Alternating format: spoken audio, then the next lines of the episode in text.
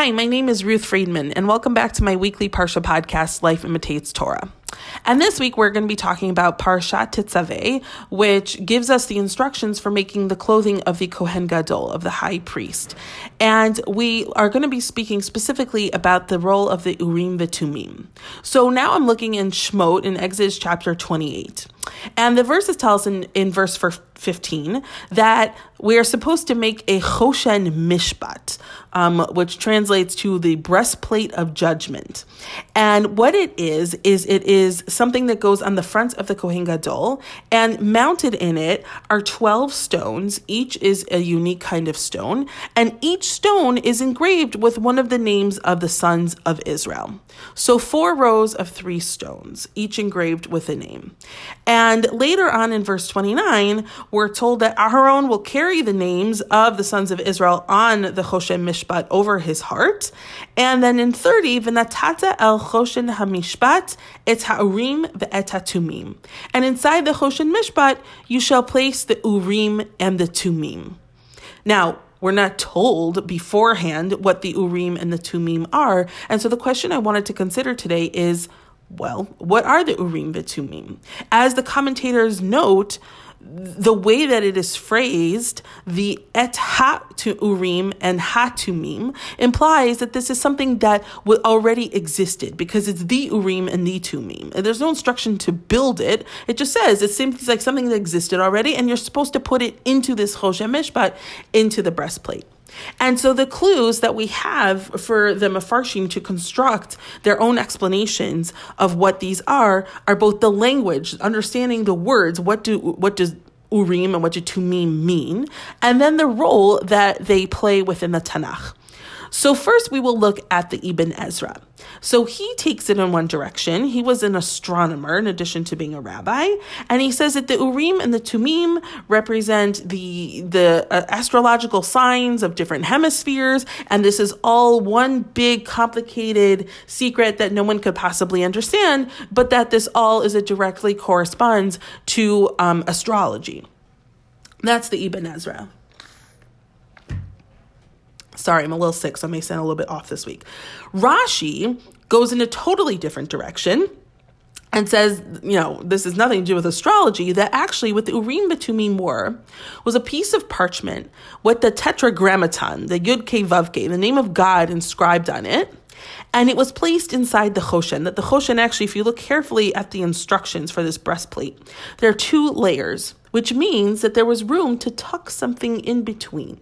And so he says they would tuck that name of God written on that in between. And then um, the presence of those names would cause the stones to light up. That's the word or in Urim. Um, and then also fulfill them, which is tamim. Tamim um, understood here to come from the word tam, which means um, complete, like shalem. So really, you know, it, it, seems to kind of be an opposition, total opposite to Ibn Ezra, who says, no, this is all about astrology, and Rashi is saying, no, this is all about God. The Ramban um, goes into a lot more detail. So first he quotes Ibn Ezra and just says, you're a total show off and you're ridiculous, which I, I, I appreciate. Um, and so he, he rejects the Ibn Ezra and then he quotes Rashi and he gives more explanation to Rashi. So he's playing off of the words again of urim v'tumim, of or and tam, meaning complete or full. Um, and he explains, like Rashi, that the urim were the names of God that would light up the letters on the stones, and that the tumim were other names that then gave the ability to interpret the message. Okay, so let's give an example. And he gives an example from the very beginning of Sefer Shoftim. We're told immediately in Sefer, Shoftim, chapter 1, that after Yehoshua died, Yehoshua being someone who had the ability to use the Urim V'Tumim or to consult with it and to get answers, the Israelites, they go and Vish Alu Israel Ba'ashem. They go and inquire of God and they say, who, which tribe of us is going to be the first to go up against the Canaanim and attack them? And then God responds, Yehuda Ya'aleh. So the Ramban uses this as the example to explain what the Urim Batumim were. So according to him, The Urim and Tumim refer to different sets of the name of God. The Urim were the names of God that would cause the letters that were on the stones from the 12 names of the 12 sons of Israel to light up. So when God gave the answer of Yehuda Ya'aleh, well, Yehudah would light up because that was just one tribe. And then the Yud from one tribe, the Ayin from Shimon, etc., would light up. And so all the letters you needed would light up. This is kind of like um playing uh, one of those like word games that you find in the back of a newspaper where you have the words and you have to figure out what order they have the letters and you have to figure out what order they go into.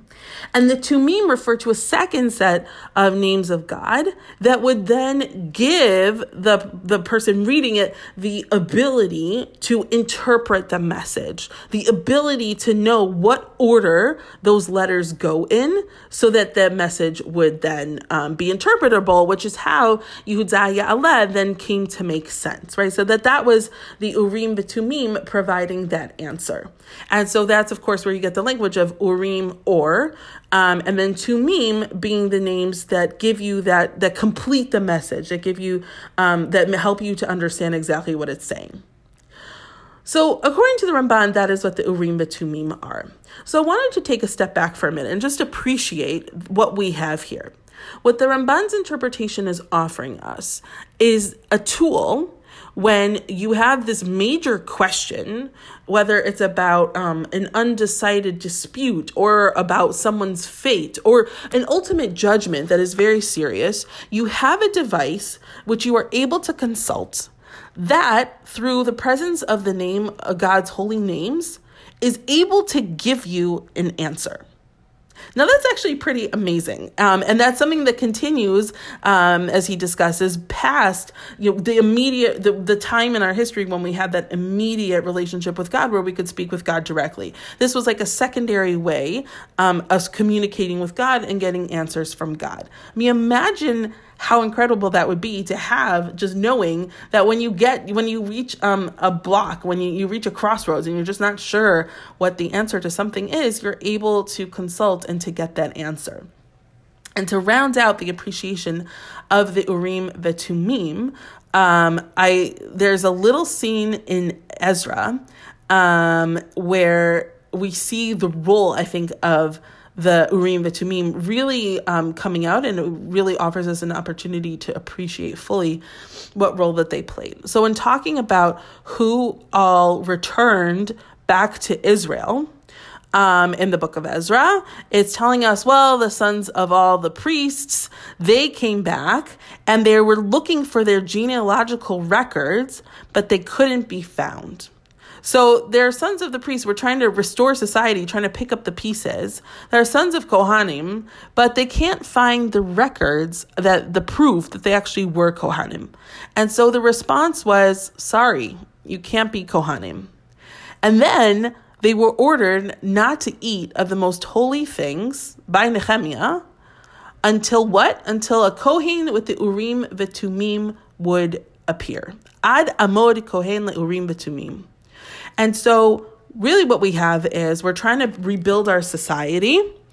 We say, okay, we have Kohanim. We can't totally prove exactly your lineage. So, we're gonna, you know, we have this liminal moment, this moment of uncertainty. Are you a Kohen or are you not? And how are we gonna solve that? We're gonna pause and say, for now, you're not. But don't worry, that's just a pause because there will be a Kohen that will come with the Urim Vetumim, right? That we will return to this moment. We will have a moment of certainty again, right? We have uncertainty now, so we're just going to pause. We're going to say no until the device can come that will give us a definitive answer. Now, that Urim Vetumim never arrives. Um, after the first temple, we don't have it anymore.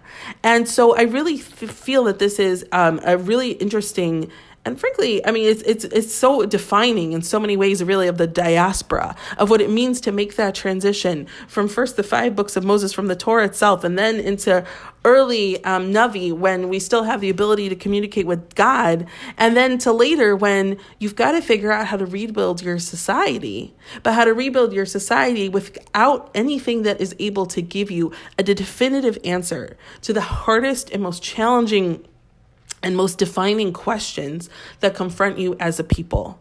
And to, I think, really appreciate also, um, and I, I, I, think this is a nice message, especially um, as we are getting ready for Purim, which is the only holiday we have that occurs in the diaspora and really celebrates diaspora Jewry, that what it means to live in exile, even if you're in the land of Israel, but you're still no longer have that, that special connection to God that defined us in the earliest stages of our people, really means that we no longer have anyone who is answering the, those most difficult questions for us, and that we have to assume responsibility for both being able to contend with that uncertainty, but also have that profound responsibility to know that it is up to us to answer those difficult questions. And that's a that's a, a big burden and a big responsibility to place on community leaders, whether those are judges or nowadays rabbis or what have you, but to appreciate that in some ways they used to have it so much easier because they could go ask somewhere else.